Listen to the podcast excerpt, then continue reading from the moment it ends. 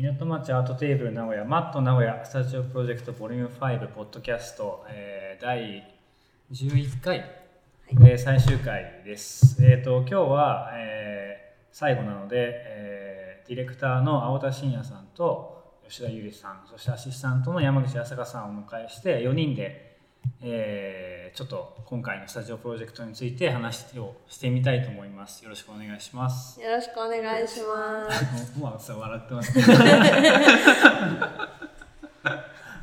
一応、まあ、あの、これで、まあ、2、3, 3日前ぐらいに、とりあえず、約2ヶ月間ぐらいのスタジオプロジェクトが終わって、えーまあ、僕は今日帰るわけですけど、まあ、僕は今回、まあ、みんなに聞きたいのが、なんか、あの、まあ、今回のプロジェクト、スタジオプロジェクトについての、なんか感想とかっていう話と、あとはそれも踏まえてもうちょっとこう滞在政策ってどういうことなんだろうなっていうのを話せたらなっていうふうに思ってうんうんいます。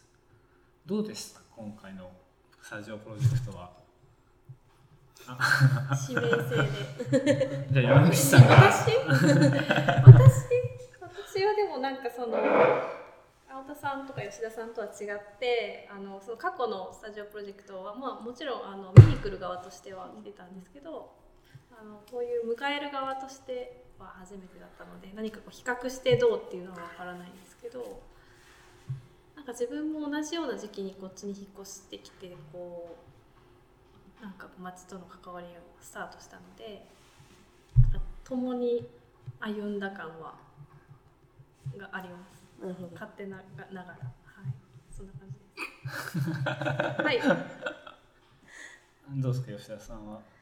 あ、そうですね。あのまあ二ヶ月み三人の蓮沼さん、尾崎さん、え安倍さんにいていただいたので、なんかまあいろんな最初の方からお祭りがあったりして。安倍さんや尾崎さんが踊ってくださったりとか地域のことにも参加してくださったり、まあ、あとそれぞれイベントがあったりまあいろんなことがあった2ヶ月ででもなんか3人ともあのそれぞれ全然表現の仕方とかアウトプットは違うんですけどなんか共通点もいくつか。まあイベントとか日々話してることとかも通じてまた街の関わり方もそれぞれだったんですけど、はい。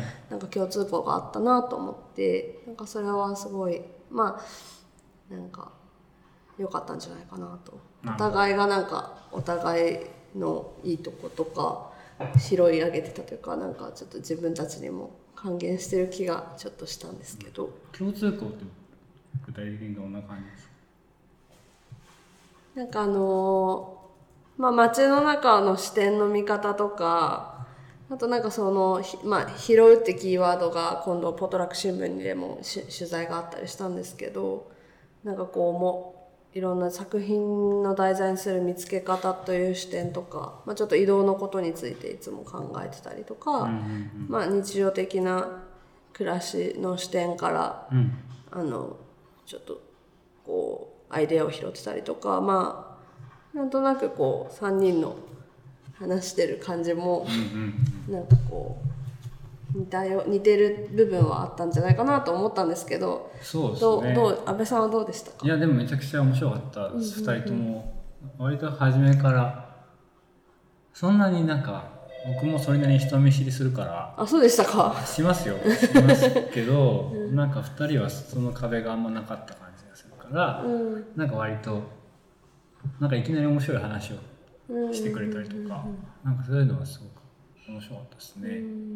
そうですね、なんかいろんなね表現がいろいろでしたけどキーワードがちょっと似た似てるところがポイントがあったのかなとか思って。うんうん3ヶ月あ2ヶ月過ごしてみてよかったなと思いました、うん、でもあの初めになんかプロフィールを見た時にあのすごく僕2人のなんかやってることにちょっと興味を持ってたっていうのは、多分その思考がちょっと似てたうんうん。かぶってる部分があったと思うけどでもそれってやっぱりそのちょっとキュレーションを感じたんですけどその辺はどうですか太田さん先生？どうやって選選んだんですか？それはもう吉田さんが第1回でお話しあ詳しくお願いします。されてたと思うんですけどね。そんなにもなそんな仲間中身までは多分話してないと思うけどそれねでも一応関係がある人とかだとは思うけどその中でも一応選んだわけじゃないですかその3名を。うん。なんでですかね いやまあでもけ結果はやっぱり今やっぱり良かったとかっていうよりかはこの後どうなるかみたいな話だと思うから、うんうん。僕自身は。うん。まあそれを安倍さんとか経験したものを今後どういうふうにつなげていくかとかう、ん。実際それが本当にスタジオプロジェクトの成果なのかなとは思っていて、もうんちろんここの場所で起きたことも重要だけど、うん。3人があったりとか、まあ、町の人も出会ったりとかそういうことがこの後いろんな関わってきた人たちにどういうふうに影響するのかなっていうのを見る方が僕としては楽しみだなと。うんうん。そうですね、うん。なんか初めに僕はすごく滞在政策とかっていうのがなんかその期間のうちに何かそのお互いのメリットになんなきゃいけないっていうのはすごく勘違いをしてるところがすごくあってだからでもやっぱりすぐ多分あんまりスタジオプロジェクトとかそのレジデンスみたいなものをよく経験したことがあったりとかよく知らなかったりする場合はそのそこに短期間でそこに何があんのみたいな話って結構抱いてる人っているんじゃないかなっていうふうに思っ僕もある意味その一人だったし、そのアーティストとか作品とか作る上ではすごく刺激に絶対になるけどただそれが何なんだろうなっていうのは思ってたけどさっき青田さんが言ったみたいになんかその即効性みたいなのがあるものではなくてなんかそこから先の関係のまあ本当にきっかけに過ぎないというかいうところはなんか2ヶ月経ってようやく感じてきたなっていうところがあってあそういうふうに見ていけばいいのかなっていう。なんかそれが今これ1年に1回やってるんでしたっけ？そうですね。スタジオプロジェクトうん自体は。で5回目をうん迎えて、少しずつこう、まあ、1年に1回そういう誰かが滞在しに来るっていうのが一つのルーティンみたいなルーティンというかあの流れになっててそういうなんか習慣ができるみたいなものはなんかちょっと素敵だなと思って、うんいいですね。うん、なんかちょうど昨日3回目に参加してくれた札幌に住んでる鈴木優也さんもはい、あのポトラックに遊びに来てくれたのも。うんうん。であの今回のスタジオのメンバーたちにも会えたのも良かったなと思っていて、うんうんうん。はい、なんかそういうこう4回目に参加してくれた鷲尾さんも、まあ、名古屋に住んでるってこともあるし何回も来てたり川川村さんも来てたり、ね。犬飼さんも来てたりなんかそういう。またねそれぞれのなんかターンの人たちもまた来てくださったり、うん。町の人も「おかえり」って言ってくれてたりあそういうのがなんーかいいなと思いました。けど。それはあのなんていうんですかね。ちょっと聞きたかったのがなんかそのスタジオプロジェクトをなんか運営していく上であのなんか基本的にはあのなんて言ったらいいのかな。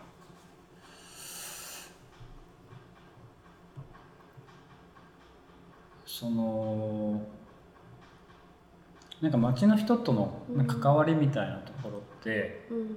あのまあ、積極的に作ろうと思ったら、うん。なんかその積極的に作れるけうど、んうん。あのその辺ってあのスタジオプロジェクト自体はもちろんなんかて逆に提案があればあのそういうのにあのつないでくれたりとか協力したりするけど、基本的にはそのなんか無理やりそういう仕組みとか流れみたいなのをなんか作んないスタンスなんだなっていうのを僕はマットのスタジオプロジェクトで感じたんですけどそれなんか意図的なのか どう？なんかすごくあの無理無理させないっていうなんかスタンスをすごく感じたんですけど。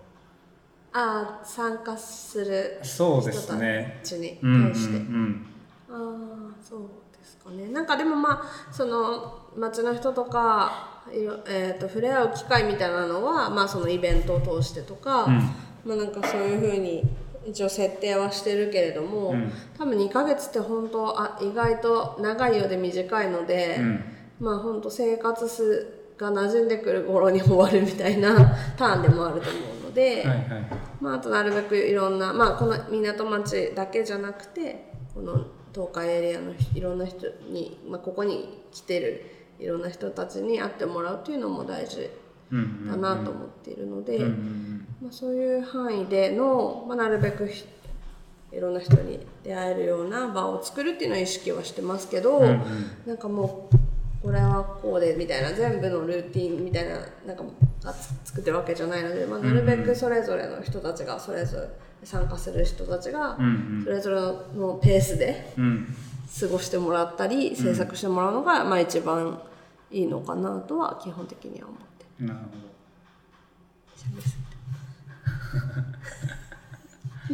なんか僕はアーティストの人と2人と滞在して思ったのが、はい。本当にいろんなペースがあるんだなっていうのをすごく思ったんですけど、みんなやっぱああいうバラバラな感じですかねどの回も。うん、そうです。だって安倍デザイナーでも安倍さんと川村さんの過ごし方も違うから、やっぱまあアーティストにかかか関わらずそれぞれみんながそれぞれのペースがあるのが、うんあの面白いなと思いますね。うん。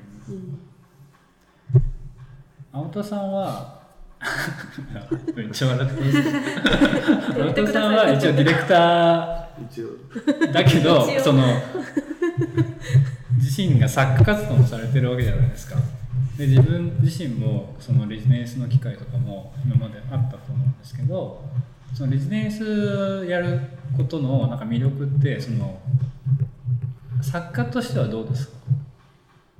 どういう魅力がありますか？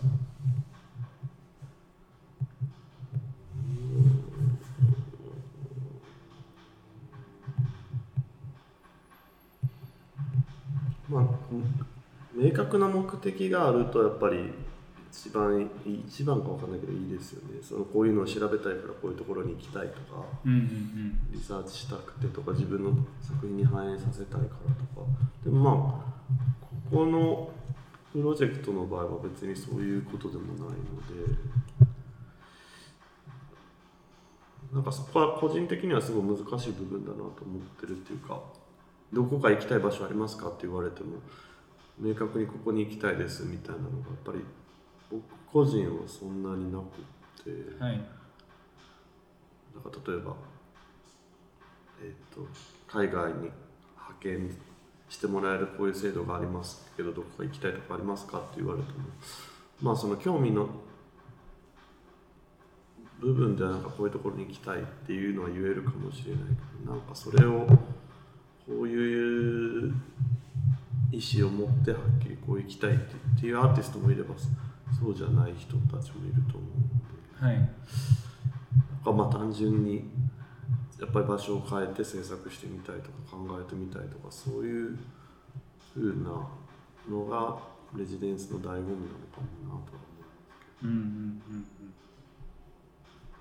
でもそう思いませんか逆に。うんいやもうそうですね。やっぱり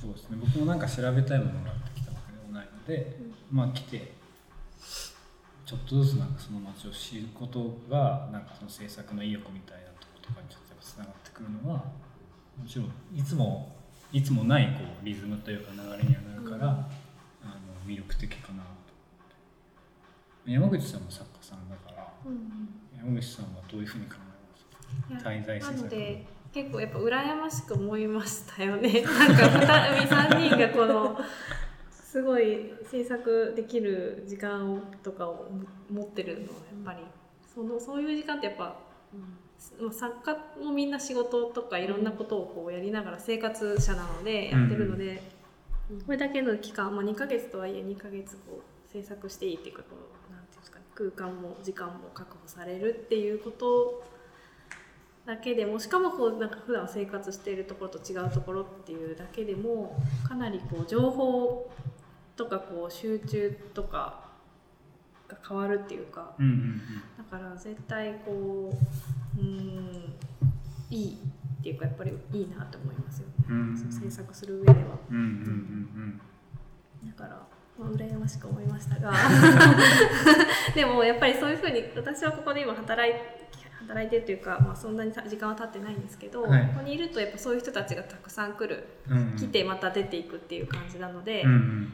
だから自分もやっぱどこか行きたいなっていうふうに思うし、うん。なんかでもそういう刺激はもらえる。ここにいながらにしてそういうもらえるのはすごいいいです、うん。ここで働いてて面白いところかな。とうん。思うので、はい。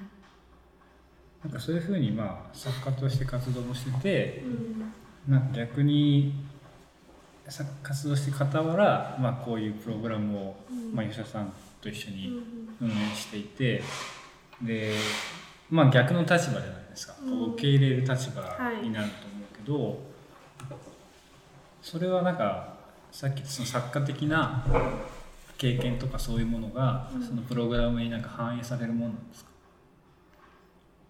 うん。監督山口さんは個人的に反映されるよね今回。どういうことですか、いや今回そのみんなと一緒に過ごした。だからそれが受け手なのか、なんか受け手かなんていうんですか？その参加する側かそれを受ける側うん。かによって受け取り方が違うって話じゃなくてそれは個人個人に回収されるから、ううんん。今山口さんはそのプログラムのアシスタントとして入ってるけどアーティストの山口さんの部分にも大いに還元される部分はあるんじゃないかと思う。それはというかあると思います。うん。あると思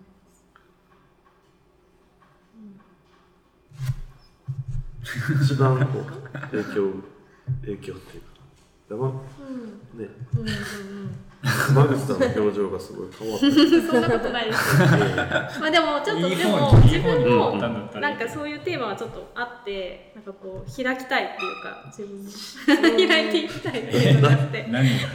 わかんないけどちょっとなんかできるだけこう自分のこうあ私もだからそんな引っ越してきて間もなくってその町の人とかともこう関わるのもこうそんなにこうまだ時間経ったわけじゃないけどどんどん開いていこうっていう気持ちで自分を ここに引っ越してきたのでそういう意識はあります。うんうんちょうどそれがスタジオプロジェクトが始まる期間と同じくらいだったし、なんかこう積極的にこうみんなと関わりたいなとうんうん。よかったね思ってありがとうございます。おかげさまで。いやいや皆さんのおかげで。ちょっとまだ18分。もうちょっとだけ聞きたい。私の話とかで終わんないでください なんか僕あと聞きたかったのがあの割と最初に2人が説明してくれた時に、はい。その滞在しますかっていう連絡をくれて、うんうん。あのまあ何回もこれ繰り返しポッドキャストでは喋ってるけど、はいはい。なんか作れとかじゃなくてなんかいることがすごい重要なんですっていう話をしてもらったんですよね。うん。まあ最初の話とちょっとつながるかもしれないけどなんかそのいることが大事だっていうのはなんかもうちょっと噛み砕いて教えてほしいなと思って。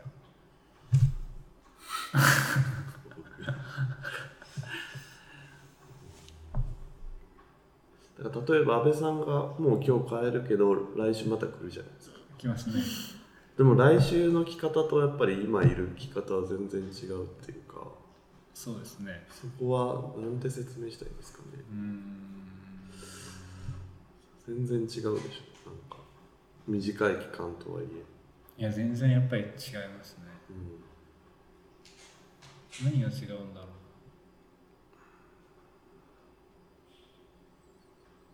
う。ん。なんかこの町で生活者としている時間と、う。うん。来週はまあアッセンブリッジ名古屋っていうフェスティバルのオープンに向けオープンに合わせて来てくださるんですね。そうです。はいはい。それはやっぱなんてですか。展覧会に見に来てくれる来、なんですか？来訪者うんうん。としての同じ人だけどちょっとこう、生活者とまた変わるのかな？そういうこと？うん。すごい具体的な例だけどなんかこう重い荷物とかを持たずに出歩けるみたいなのが結構自分の中では大きくてうんうん。それは外から来たらなかなかできないじゃないですか、うん。荷物置いてくれってことも実はあんまないし、うんまあ、ロッカーに預ける人もいるけど。うん。そうすごい物理的な意味でも気持ち的にもすごい軽い。ホームっぽいホームの感じが出るね。うんうんまあほそうですね。ホームっぽいって言っちゃうとなんか全部まとまっちゃうかもしれないけどなんか、まあ、あとあとやっぱりこう無駄な時間がやっぱいっぱいあるみたいな。うん。その街にいる間に。うん一日で来たらその中で回れるとことか挨拶しなきゃいけない人とかにやっぱりそれを潰していくんで回っちゃうけど、うん。なんかすごい変な待ち時間があったりとか、うん。そうですね。うん、そういうのが大きかったかな。うん。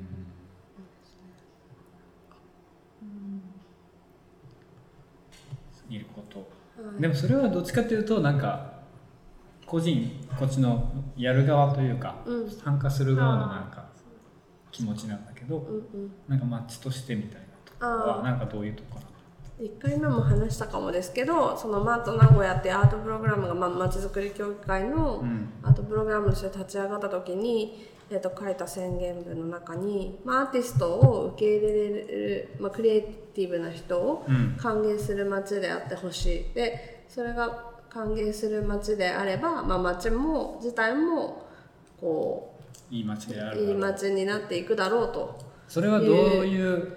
希望を込めて まあやっていやで活動を続けていて、うんうんまあまあアアーティストとかクリエイターに関わらずなんですけど、まあ、よそから来た人たちを、うんうん。まあ、歓迎できる街はちゃんと自分の街に誇りもあったりうんうん。なんかこう、えー余裕もあったりうんうんそういうところが、まあ、町の人人たちにも生まれて、まあ、もうもともともと港町なので、よそから来る人だったり、まあ、祭りもあったりして歓迎する町でもあるけども、まあ、よりそういうクリエイティブな人たな活動する人たちがあの来てウェルカムなモードになるようにななるといいなっていう思いもあって、まあ実際安倍さんも青崎さんもここのタームで港祭りがあったので。うん2週 2, 2週間ずっとうんお祭りの練習に参加して、当日本番も浴衣を着てあのお祭りに参加しておあの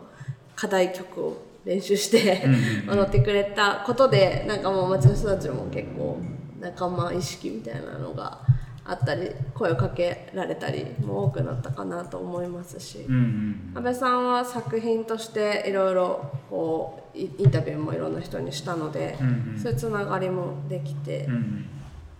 こうあの関わりしろがすごい多かったうんと思うんですよね。そうですね。経験としてはそう。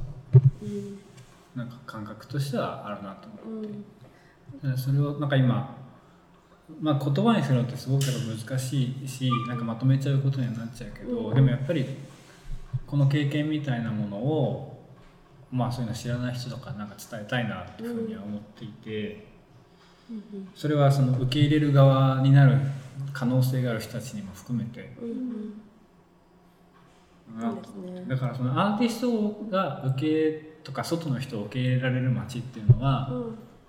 もうちょっとこう噛み砕いていくとどういうことなんだろうなということをちょっと考えてて、うんどうですかね青田さん。どういう街ですかねそれは。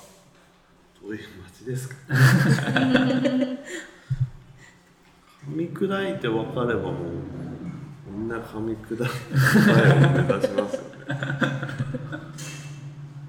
実験ってわけでもないけどうんうん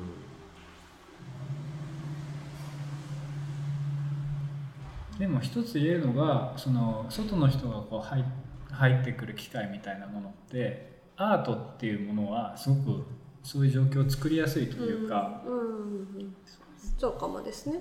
のかなっていうのは感じたりもしたんですけど、うんうん。そうですね。うん。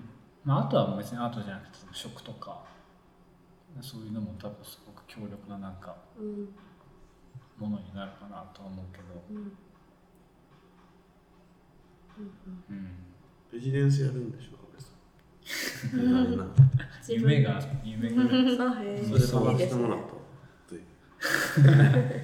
いやいやでもそん。な僕は具体的なすごいビジョンがあるわけだ今なくてうん。聞かせてほしいですね受け入れる側に今後ね、うん。今後そういうあのを僕はアートして作るっていう。そうですでもそん。な大げさな話じゃなくて、単純になん。か僕はブラジルで会った友達がたくさんいて、うんうんうん日本に来たいって言ってる人たちがいっぱいいるから、うん。なんかそういうのを受け入れる僕がやらなくてもいいんですけど関係とかうんうんうん場所とかをなんか築けたらいいなっていうふうに、で。うん。やっぱり想像がつかない人あのブラジルとかそういうのって想像がつかないしうん。向こうも日本ってすごい夢の国みたいに思ってたりもするからなんか一回来るだけで多分全く変わるんだろうなってってそういうのをなんかいつかやってみたいなっていうふうには思ってるいいですね。ね そんな感じです、うん、あとはなんかなんだろう。マット自体の話もちょっと最後あと5分だけあるんで、はい。太田さん、あとあと5分だけ俺俺の時間があるので。ちょっと話してほしいんですけど。今後のマットのなんか予定みたいな基本的には年に何回いろんないくつかの企画があると思うんですけど今年あとはどういうのが残ってるんですか？ちょっとねまだ。まだオフレコなんですか？でも、時期的なもの。とかまあ、だ誰かが街にいる状況はやっぱり1年に1回じゃなくてもいいのかなと思ったりはしました。え。ー、それは。別にこういう規模じゃなくても。まあもちろんそれは例えば宮田さんみたいにスタジオを構えてるはい。人がいるとか結構存在として大きいなと思って。うんうんうんあの実務的にもいろいろお願いすることもあるけどはい。っちも心強いというかそういう人がいてくれるっていう。うん。なんか、うん、彼女自身もいろいろ活動ししてるし。はい。でもまあいいてくれることでなんか来るアーティストとの接点にもなるし、うんうん街の人にもなんかもう少し広く知られるようなきっかけにもなっているだろうし。うん。だからなんか、うん、1年のうちの何ヶ月とかだけじゃなくてもそういうことができてもいいいい気もするなと思って。はい。もちろん展覧会とかイベントをやるっていうのもあるけど、んうんうん。誰かがそこにいるっていう状況すごい重要な気がします。なるほど面白いですね。うん。あまり枠をこうきちっと決めるわけではなくてってことですよね、まあ、でも泊まれるところがあるとすごい来てくれるようになったから、ん。それはそのプログラムとしてやらなくても、ああなるほど。宿泊できる場そこは所すごい大きいなと思って。はいはいはい。別にここだけじゃなくていろんなところがうん。そういうふうにできるともっといいんじゃないかなとうんうんう思ってて。んなんかやっぱさっきも話もありましたけどやっぱ往復するのと一泊するのって結構差がありますね。なんかうん。だいぶ、うん安倍さんたちがいる間にもかなりこういろんな人が来た。じゃないですか。ねその同じところに泊まってたりとかして、うんうんそういうことがねいういですよね。パンクロックもちょうどちょっとねずれちゃったけど来てくれた時はうんなんか忙しいのがい一瞬うん。引いたタイミングだったからうん。3日ぐらい4日？うん。いたけどすごい休日みたいに自転車乗ってうん。リラックスして買い物行ったりうん。とか街散策してた、こえ。っちもすごい楽しかった。う。だから別にプログラムじゃなくても本当に泊まるとこが1個あるだけで数日間の滞在みたいなものが可能になってくるってことですようん。ね、結局なんかウェブサイトとか例えば本とかチラシとかだけじゃ伝わらないっていうか。うんうん。来たらこういうことやってるんだねとか、うん。こういう場所があるんだねとか、うんうんうん。まあ、もちろん全然情報量が違うと、そしたらここで何かやってみたいみたいなこと言ってたりしたから彼ら。うんあそうなんですか、うん。えー、いいっすね。なんかそういうふうにつながってくんでしょうね。フィジカルな。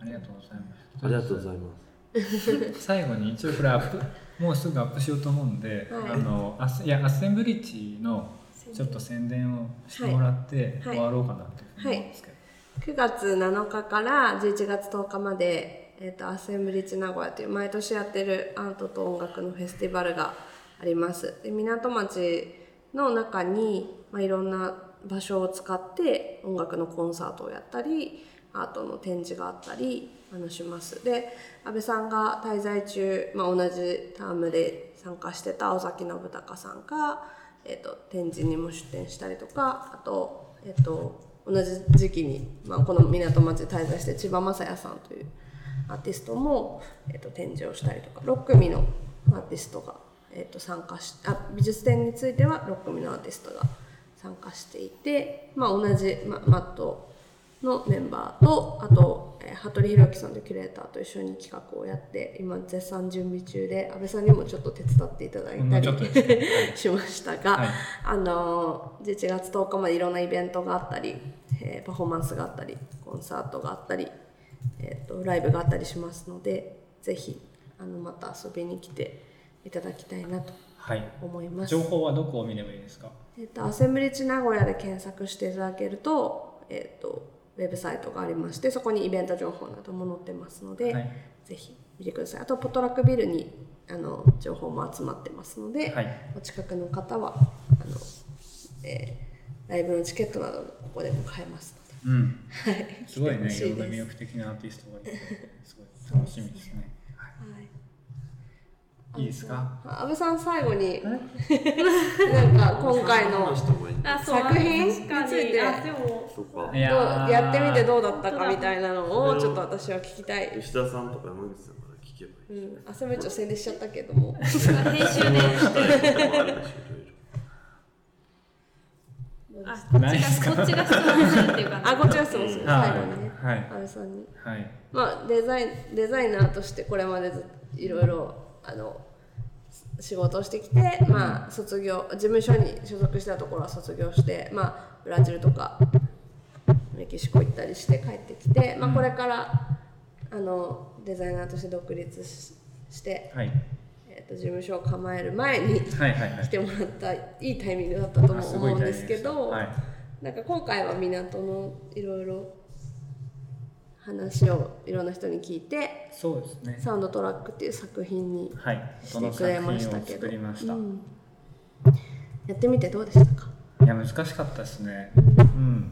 あのインタビュー自体はすごく楽しいし、うんうんいくらでもやれるけどもともとはいろんな人の思い出話とか見てた風景みたいなものをつなぎ合わせてなんかうんうん。あのちょっと複雑な風景ができないかなと思って。やってた面もあるけど、うん、一応なんか一個形にはしましたけど、うん。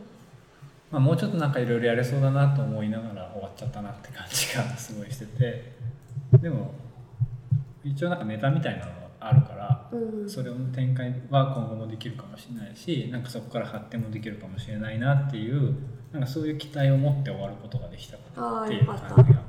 冊子になるんですよね。まあそうですね。まあそれはと。りあえず今のところいく形にしてみるっていうことではあるけど、うん、冊子にしようと思ってますので港にも置いてもらはいうのではい。見てほしいなと思います。今後ラブさんの予定は？大野さんの僕の予定は これから東京に戻って、はい。えっと、事務所を探してはい。構えて、はい。開業して、はい。バリバリ働こうと思っています。お絶賛。いろいろ結構いろんな人になぜ東京でご事務所を持つのかみたいな問いを あでもねされてましたけど、はい。実際2ヶ月滞在してなんか心境の変化。あ東京以外の場所ね日本国内。すごいありました。正直。うん。最初はなんか僕東京でやる以外全く頭なかったけど 散々言われたっていうのがやっぱああってやっぱ少しちゃんとかん真剣に考える機会にはなってうん。なんかすごく経済的な意味合いで逆に経済的な意味合いで僕は今東京にしようと思ってるところがすごくあってでもそういうのを抜かして考えると確かに東京に絶対いなきゃいけないみたいなのもないしうん。でもだからといってどっか別の場所でやろうっていうなんかきっかけみたいなのが今まではなかったけど、まあその想像以上にいろんな人にあの名古屋の人とかにも会えたっていうのもあるからこの中部の地方あのエリアっていうのも何かしらの拠点みたいなものをなんか作れないかなっていう気分にはすごくなって、そう。だからでもやっぱりすぐにはいろんなことできないから でもそういうなんか思いが持てたのはすごく自分にとってはすごいこう意外でした。ああよかったです。うん。静岡とか。ご実家があるね。